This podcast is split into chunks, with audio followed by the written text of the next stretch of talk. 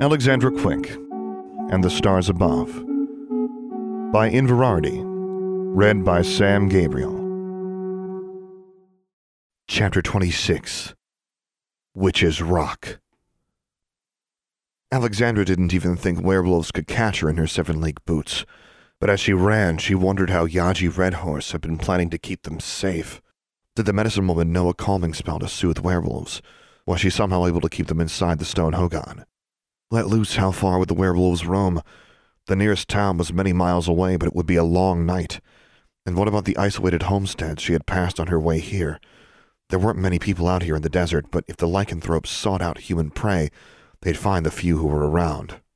Which made her think of the two dark wizards she'd left unconscious and paralyzed on the ground, not far from Yaji Redhorse's body.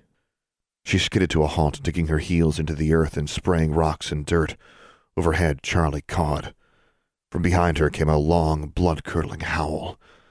Alexandra looked to the northeast, where the valley she had seen earlier on her map was now visible, a wide river of dark black and blue sandstone in the moonlit shadows.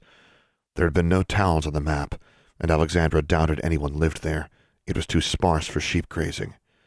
She turned back, and Charlie immediately flew in front of her. Stupid! Charlie cawed.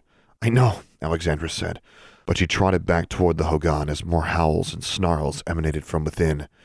She stopped when she was far enough away that she could still turn and sprint faster than any creature could close the remaining distance.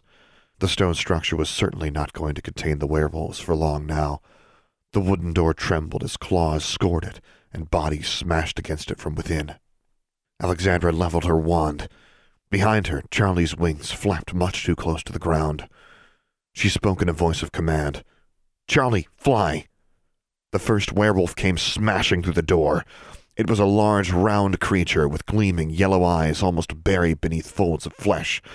Alexandra thought it was the teenage girl. Its eyes met hers and it snarled. Stupefy! Alexandra shouted, putting everything she had into the spell. The red beam struck the werewolf square between the eyes. It shrieked as it was bowled over on top of the creature behind it. Another werewolf emerged, almost with a sense of dignity, and half stood on its hind legs, raised its snout into the air, and sniffed.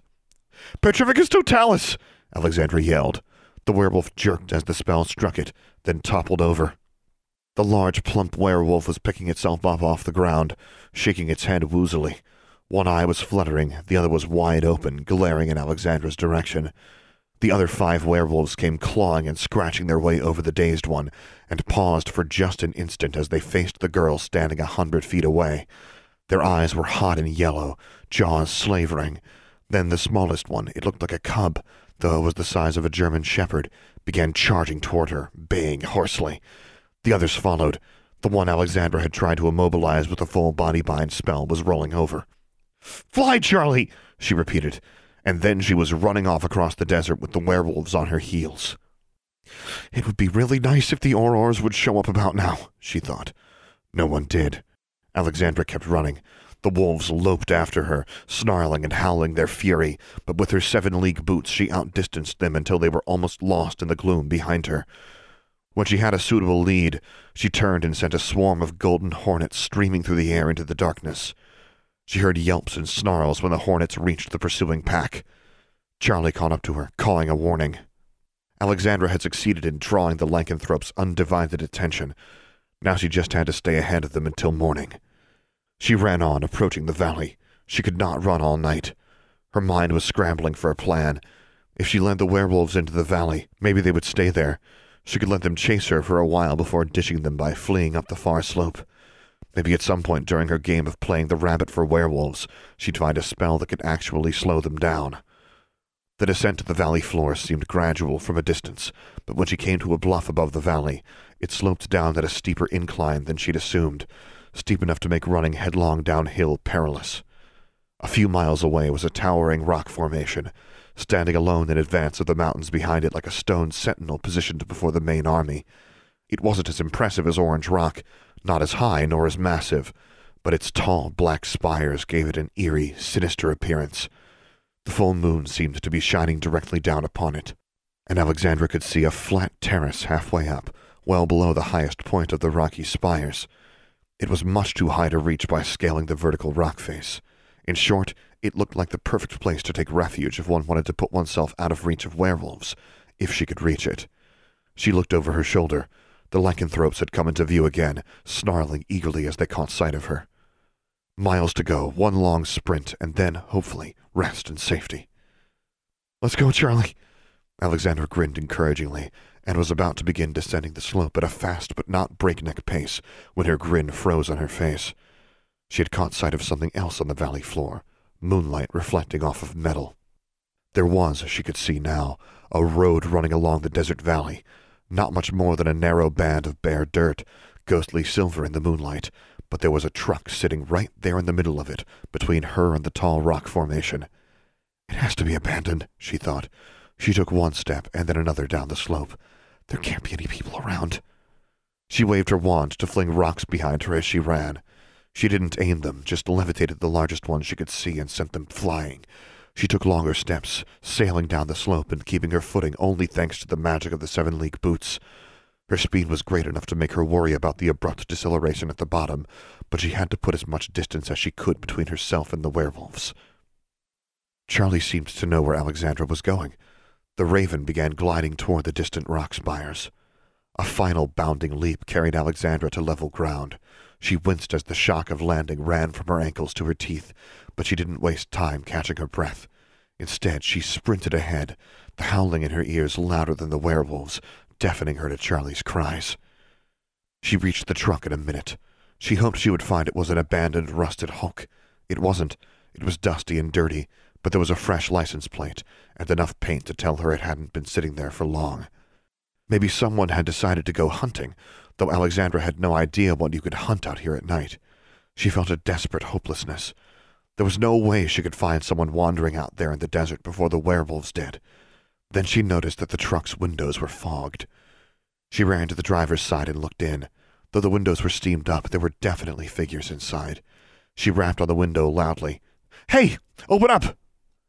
Startled voices, squeals, and curses came from within, accompanied by the sounds of frantic motion.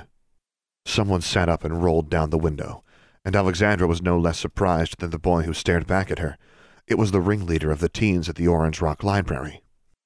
He could only gape in open-mouthed astonishment at the sudden appearance of this white-haired girl in the middle of the desert, miles and miles from the nearest town. He was flushed and sweaty, and his clothes were in disarray but not as much as those of the girl in the cab with him, another one of the teenagers from the library. Start the truck, Alexandra said. We have to get out of here now. What? The boy stammered. Start the truck, she shouted. He became annoyed. Okay, look. Some distance away, but not nearly far enough, wolves howled. The girl sucked in a quick, startled breath. Those are werewolves, Alexandra said. Real werewolves, and they're coming this way. The girl let out a little shriek. Oh my God! The boy glanced in the direction of the howls and said, Werewolves aren't real. Alexandra pointed her wand at a stunted juniper a few yards away and said, Incanderous! Flames shot from her wand and set the juniper on fire. Jesus! exclaimed the boy. Then he flinched when Alexandra pointed the wand at him. I'm a witch, she said, and if you don't start the truck right now, I'll turn you into a beetle. She flicked her wand and conjured a beetle, which buzzed about and made him flinch before it flew off into the night. I, I, I can't, the boy gibbered. It won't start. What? The girl next to him exclaimed. You mean you really did run out of gas? You idiot! No, he said. It's just the battery. It dies sometimes in cold weather, but I was going to get it replaced. My Uncle Nashi will find us tomorrow morning. He always drives this way just after sunup. He lives over by. You plan to stay out here in the desert all night with a dead battery? The girl demanded. What if your uncle doesn't come by? Your Uncle Nashi is going to find your bodies, Alexandra said.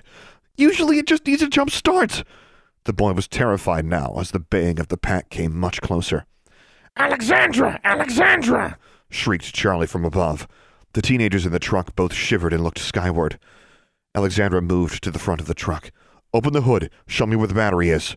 The boy got out, moving slowly, in a bit of a daze. Just so you know, I can outrun them, Alexandra said, so don't hurry on my account. He moved more quickly, raising the hood and pointing.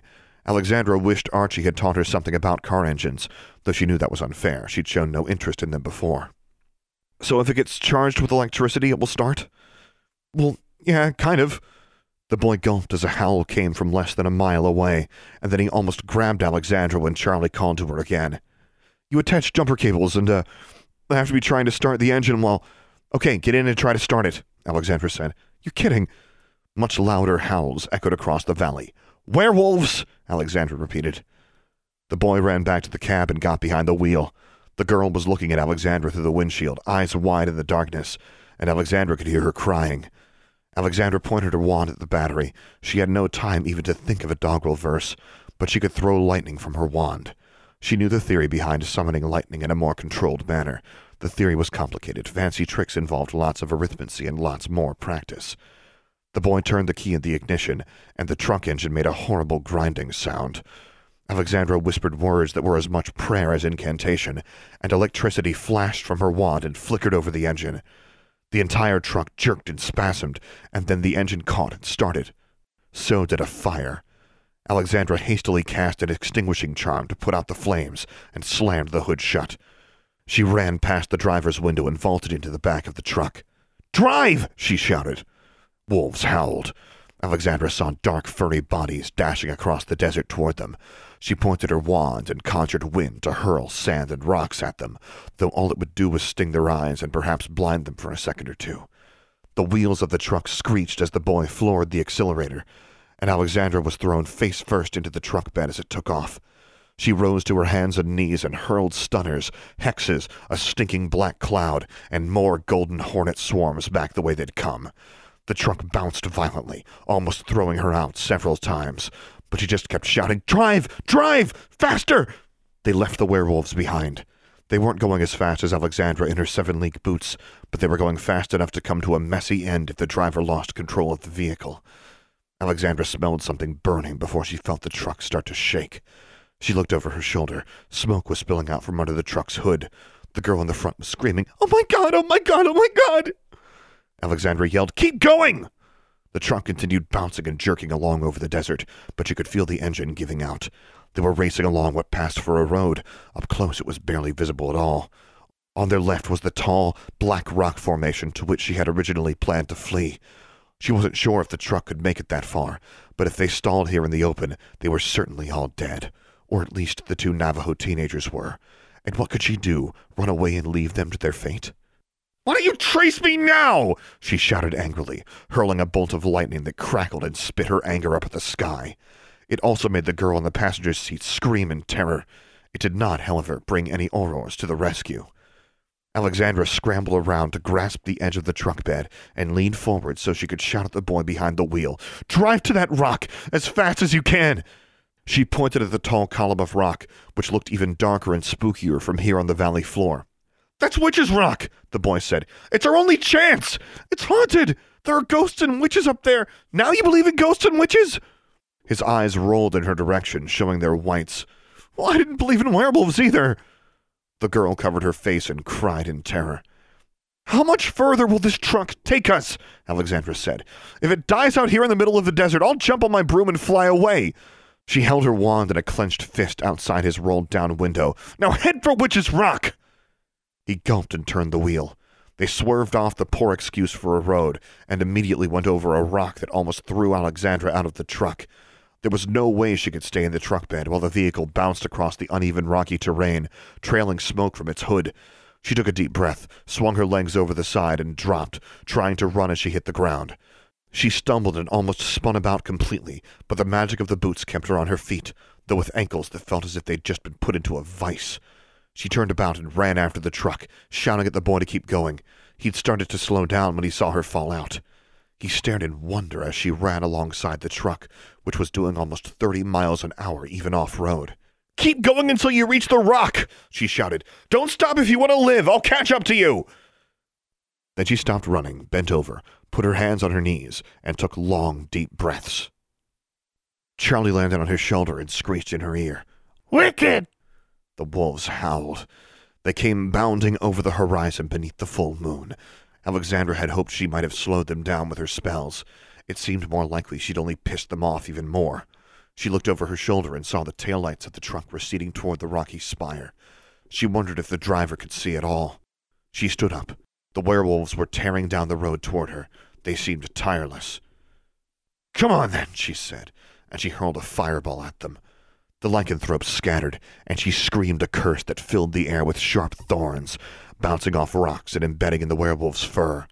They cried, yipped, and howled in anger, then snarled with the fury of a hundred rabid wolves and surged toward her again. She ran across the desert, away from the towering rock where she'd sent the truck, toward the far side of the valley, with the werewolves baying and howling at her heels. Her seven league boots carried her to the far slope in minutes. She turned and sent up flares and sparks from her wand, just to make sure the werewolves knew where she was, and to help any Aurors who might be in the valley find her as well, though she held out little hope of that. She'd left Charlie behind, so she was alone for a few moments. She spent the time resting, preparing herself for the next leg of the chase. Her feet hurt terribly, and her legs were more tired than they'd been after Miss Shirtlift's most brutal workouts. She shifted the pack on her shoulders. The straps were beginning to cut into her flesh. And she was cold, though she'd hardly noticed while running and sitting in the back of the truck. She wasn't dressed for the desert night in winter. She ran a hand over her face. A magic potion to banish fatigue would be nice right now, or just a glass of water. All I'm wishing how about a spell that will actually stop a werewolf? The lupines loped into sight. They must have been getting tired also. They weren't running at the frantic pace they had been earlier. Their eyes brightened and they dashed forward when they saw her, growling with inhuman sounds. Levicorpus! Alexandra said, and the lead werewolf yowled as it flipped and floated upward, pawing helplessly in the air.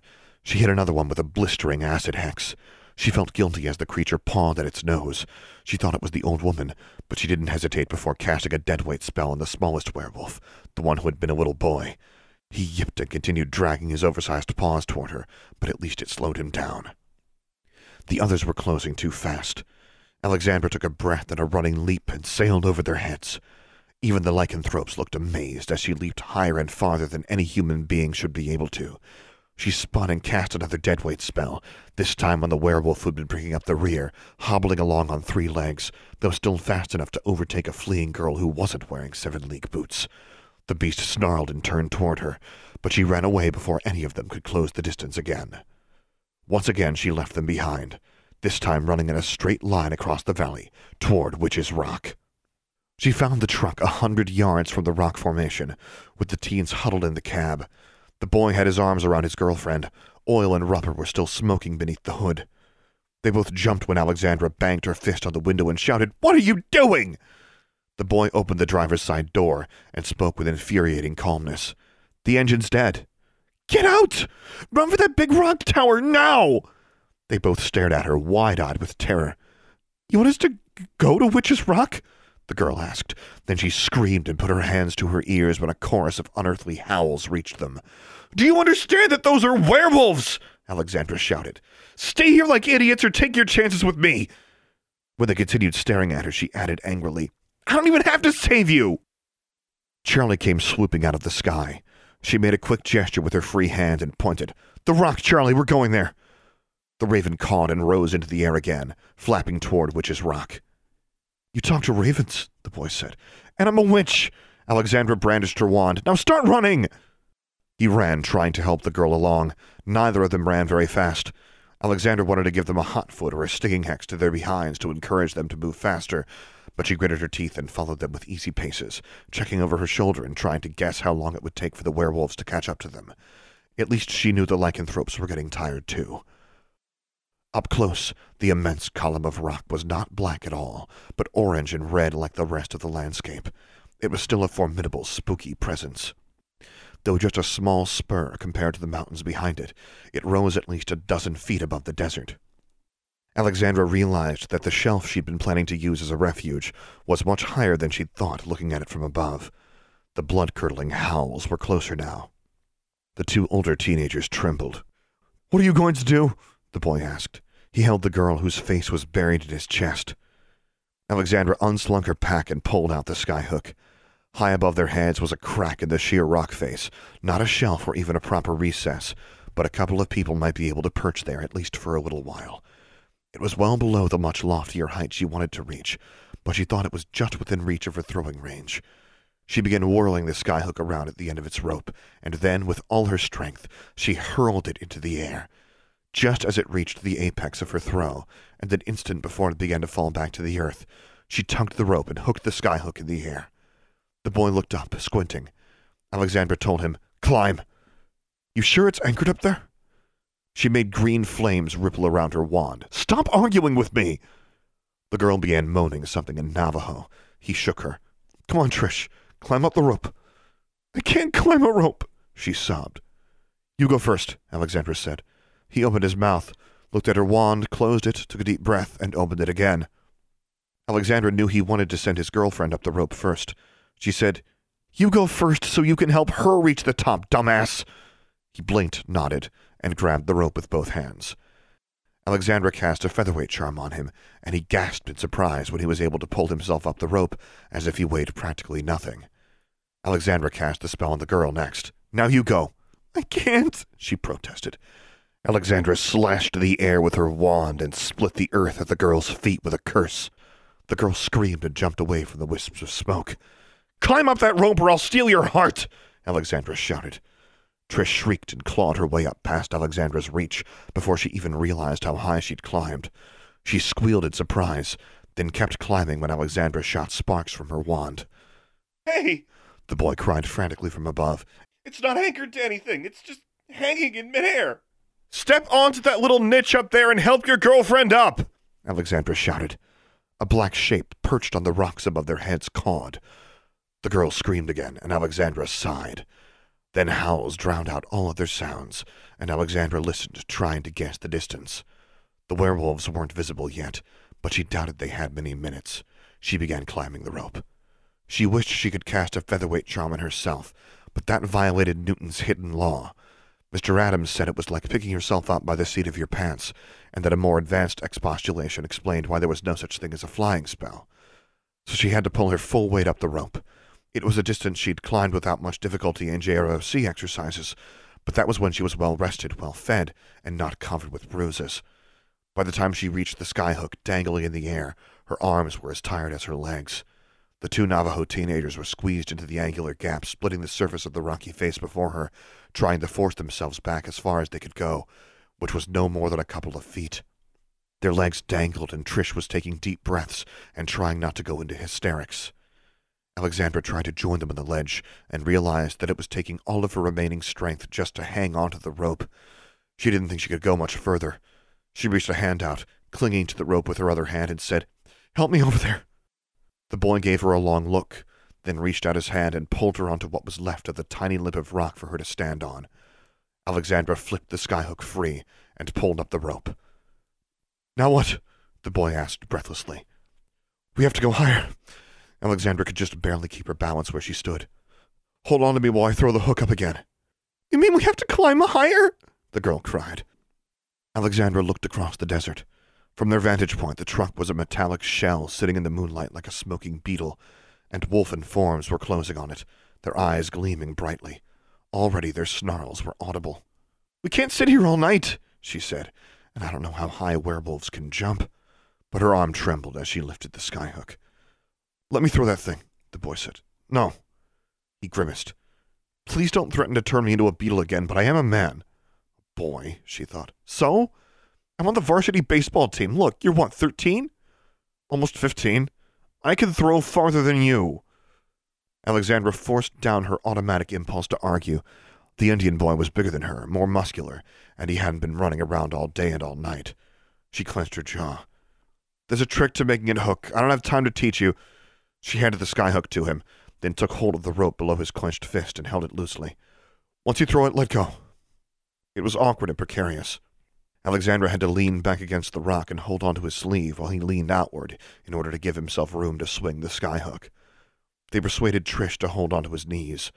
Only because of the featherweight charm was Alexandra confident of keeping it from toppling over the side. He swung the hook in a circle, making a fierce hum, and then hurled it with all his strength. The rope slid through Alexandra's hand, and she felt for the telltale moment just before it started to go slack and yanked it against the air above. It hooked. The boy looked upward. How the heck does it do that? Magic! They heard snarls and a crash from the desert below. The werewolves had flipped the truck over and were tearing it apart. Time to start climbing. While the older girl wept at Alexandra's feet, the boy climbed, still with feather lightness thanks to Alexandra's spell. He scrambled up the rope and said, There's another ledge here. It's pretty narrow. I can't, Trish sobbed. I can't climb again. She cringed as Alexandra leaned over her. Please don't use witchcraft on me. I won't, Alexandra said. But the spell that makes you so light will wear off, and then you won't be able to sit here and you'll fall down there. As if to underscore her point, the wolves came charging at the vertical rock surface, and with a running start, the largest of them hurled itself up the rock, claws digging into the tiny fissures below the larger crack where the two girls were poised. For a few seconds it actually clung to the rock and snarled at them. Its face was pure bestial rage. It gnashed its teeth as if already tasting their flesh. Alexandra pointed her wand and sent a green ball of light practically flying down the werewolf's throat. It tumbled to the ground with an impact that would have broken the back of a normal person or wolf. She didn't have a second to worry. The lycanthrope shook itself off and rose to its feet, while the other six began also trying to claw their way up to them. Alexandra became aware belatedly that the girl next to her was screaming incoherently. Climb, Alexandra told her. Then we'll be safe, I promise. Trish sniffled, wiped her nose, and took the rope in her hands. She was shaking so badly Alexandra worried she wouldn't be able to climb, even with the featherweight charm on her. But the sight of more werewolves snarling and howling on the yards below her feet gave her motivation, as did her boyfriend calling to her. Alexandra took the time to cast deadweight and full body bind spells on each werewolf in turn. It didn't immobilize any of them, even the cub was still thrashing about, but it took some of the spring out of their leaps. Then she climbed up the rope. It was harder the second time, and she had to pull herself up one body length at a time like an inchworm. Charlie began circling around her, calling her name. When she reached the ledge the boy had mentioned, she found it was hardly a ledge at all. There wasn't enough room for her to join the two teenagers. She hung there, wondering how long she could hang on. Come on, the boy said. I can hold you up. Not for long, you can't. Alexandra swallowed and began swinging. He boggled at her. What are you doing? Close your eyes. The next time she reached the end of her swing, Alexandra pointed her wand and said, Defodio! And blasted a hole in the rock face two yards from the ledge where the teen stood. Jesus! the boy said as stone chips showered them. She swung back and forth like a pendulum and enlarged the breach three more times until it was large enough for her to stand in, whereupon she kicked and spun at the end of the rope until she maneuvered herself into the niche and crouched down, catching her breath. Um, why don't you use your broom? the boy asked. Alexandra closed her eyes. I was lying about having a broom. What she wouldn't give to have her broom right now. She shook the skyhook loose and considered it. She couldn't let the boy throw it this time. She had to have her hand on the rope to make it hook. She couldn't throw it up high enough unless. Charlie, she called. Who's Charlie? the boy asked, before the raven answered him with a caw. Charlie landed on the jagged lip of rock Alexandra had just created. She cast a featherweight charm on the skyhook, and it weighed no more than a pin or a paperclip. She cast the same spell on the rope. Charlie, she said, I need you to carry this higher, as high as it will go. A scornful squawk expressed the raven's opinion of that idea. The chunk of metal was much larger and normally heavier than Charlie. Alexandra murmured, Charlie, save us, or we'll die. Take the skyhook, take it high. It wasn't really a spell. Whatever else magic could do, she didn't think she could make Charlie understand and obey her unless the raven wanted to. She stood and began twirling the hook. It whipped through the air much faster when it weighed so little. She watched her familiar, hoping she could communicate her intent, the bird's eyes were fixed on the spinning hook, entranced. Please, Charlie, she whispered. With a caw, the raven took off. Alexandra hurled the hook into the air. It flew half the length of the rope and started to fall. Then something caught it, and with a shriek from above, the rope began sliding through Alexandra's hand. Charlie continued flapping furiously until the rope was almost at its limit. Even with a featherweight charm, the skyhook and fifty feet of rope was a lot of drag for the raven to fight against. Alexandra held her breath and gave the rope a snap, and when she could just feel it losing its tension, she yanked downward. The magic of the skyhook did not obey the laws of physics, but it did obey the magic that had forged it and made the rope, and if things were not done properly, it would not work. When she pulled, the skyhook held, and she let out her breath. She said to the other two, I'm going to toss you the end of the rope. The two of you can climb higher.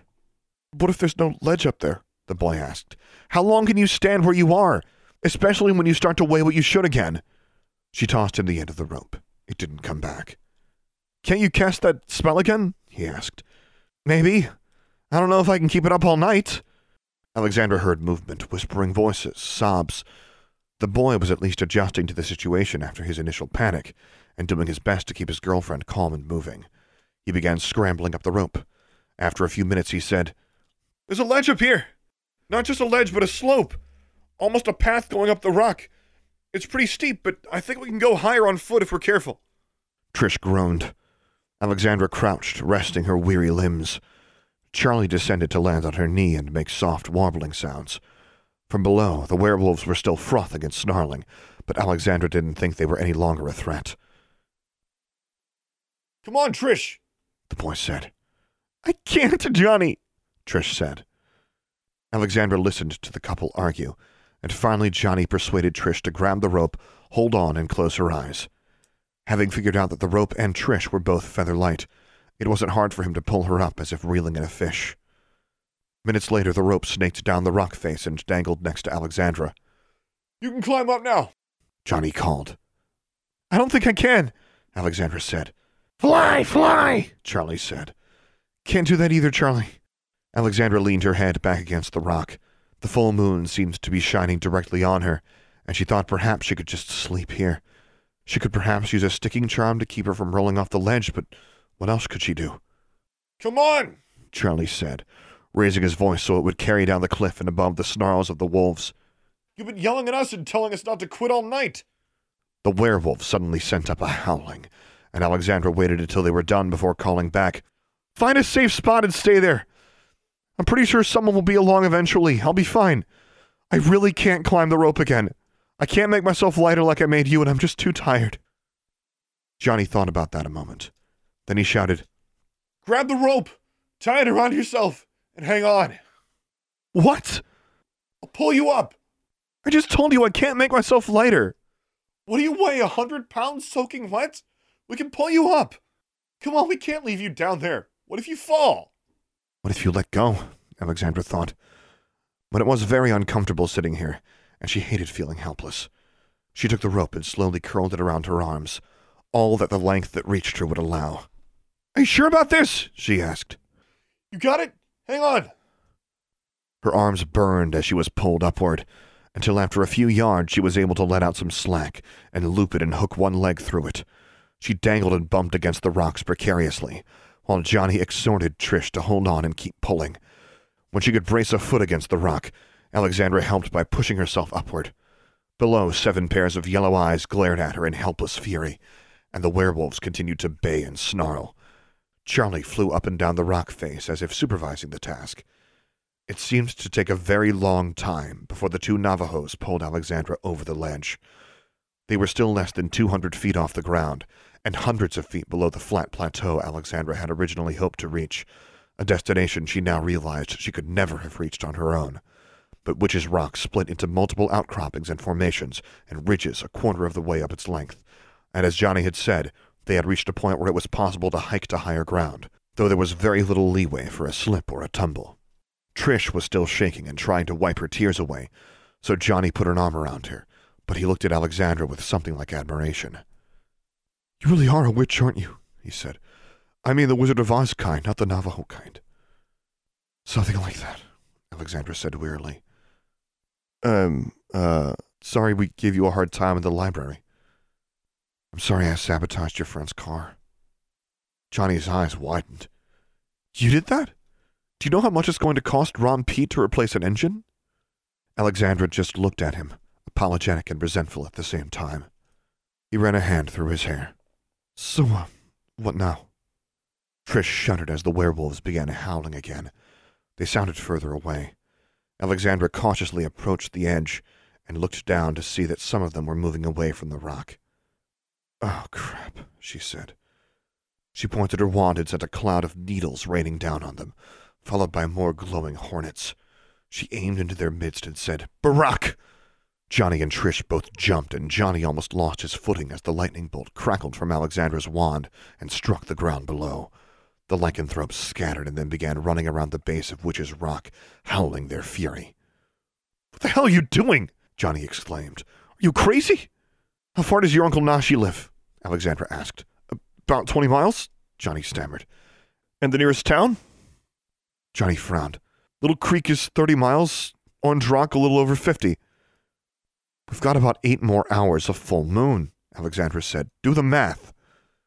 The Indian teenagers both turned pale. Let's go, Alexandra said. From up higher, maybe I can see further. They had to climb. It was not really a trail, just a series of gaps and ledges and large cracks in the rock, and it was slow, arduous going.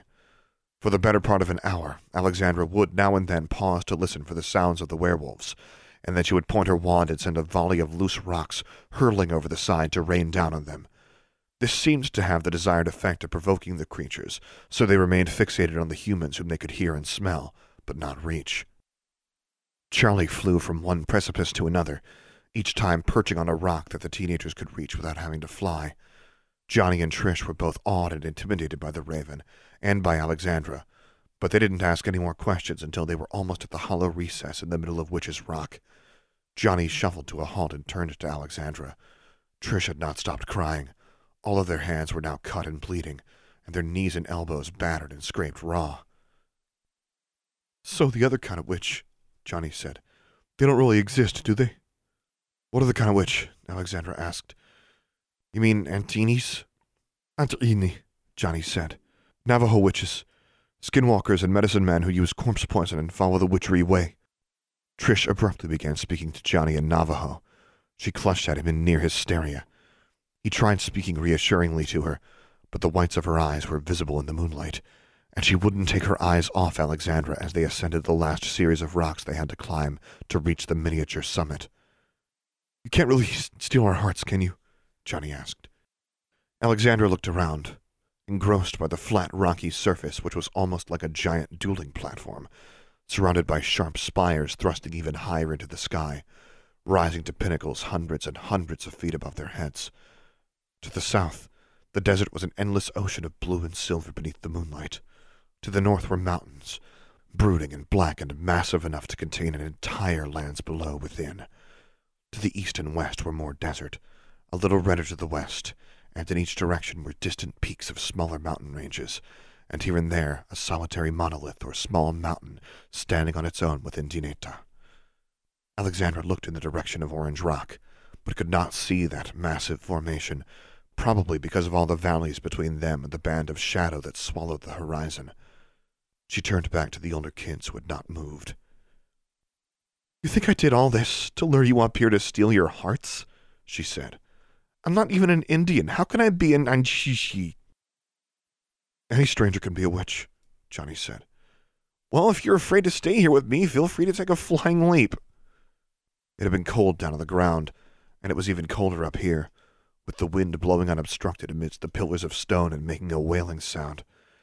Alexandra's thin clothing gave her little protection, and she was shivering, tired, and feeling a little resentful at being given the evil eye by a couple of muggles she'd just saved from being eaten by werewolves. Johnny pulled Trish to the other side of the level rock and sat down with her. They kept their eyes on Alexandra, and Johnny spoke soothingly to the other girl. Alexandra watched them for a moment, thinking that Johnny was kind of a nice guy for a jerk. She wished someone would let her sit down and just tell her it would be all right. She walked to the edge and looked down. She couldn't see the werewolves. Crap.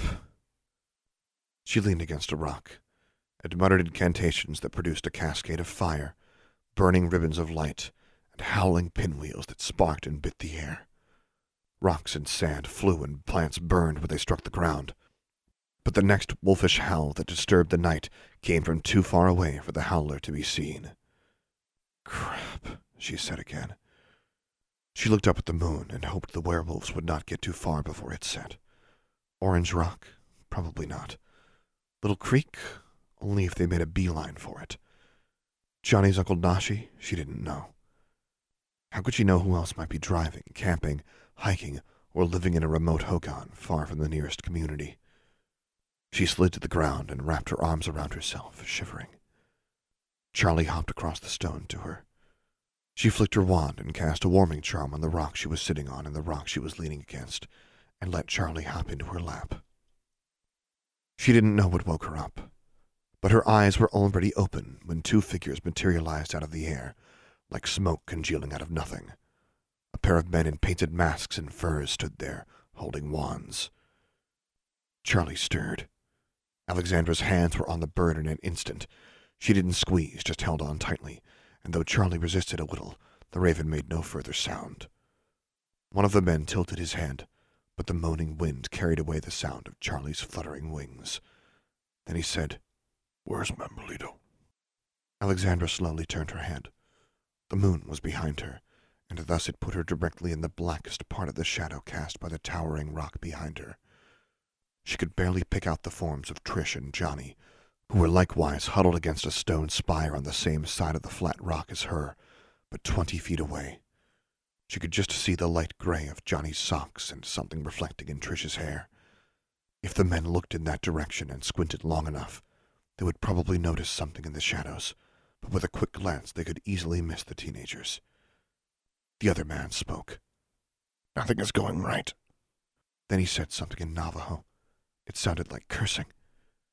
Alexandra heard a startled gasp, and then Trish screamed. The men spun around and pointed their wands. Johnny leaped to his feet with a startled exclamation. Alexandra struck the nearest wizard with a porcupine quill's curse. Spines erupted all over his body, perforating the furs he was wearing and causing him to drop his wand. Alexandra used a spinning jinx to lift him off his feet and hurl him into his companion. The second man screamed as the spines pierced him.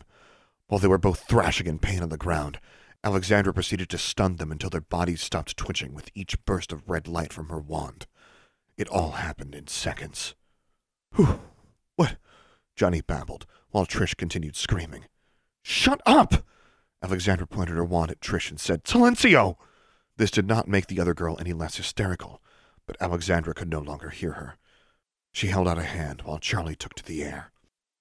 A whoosh of air announced another person apparating to the summit.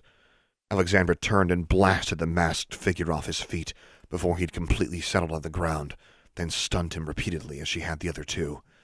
She heard a crack and a thump behind her, and whirled to see Johnny standing over a fourth man, holding a rock in both hands. Johnny dropped the rock when he saw Alexandra's wand pointed at him. She lowered her wand, paused, listened, and then used a stunning charm and a full body bind spell on the man Johnny had just bashed over the head. These are antizezes, she said. Johnny shook as if he might be about to faint. Wicked! Wicked! screamed Charlie, and Alexandra felt the presence behind her before she heard it. Her natural impulse was to turn and fling a hex, but some other instinct told her it was too late. Instead, she said, Protego totalis! The shield charm glowed in the air before she turned, and glistening purple goo splashed against it and bubbled when it dripped to the rock at her feet. John Mambolito stood facing her. He was not wearing a carved wooden mask like the other Navajo witches. His face was a mask of mingled fury and disbelief. End of chapter 26. For the full text of this and other stories, as well as news and updates about Alexandra Quick, visit inverarity.livejournal.com. For more information about this podcast, visit samgabrielvo.com slash Alexandra Quick. I am also easy to find on the Alexandra Quick subreddit and Discord server, where you can hear me record episodes live. Troublesome, composed by Dr. James Benighoff. Charmbridge, composed and performed by Tyler Parsons. If you have enjoyed this podcast, please take a moment to leave a review on iTunes or whichever podcast service you prefer. And finally, as always, thank you for listening.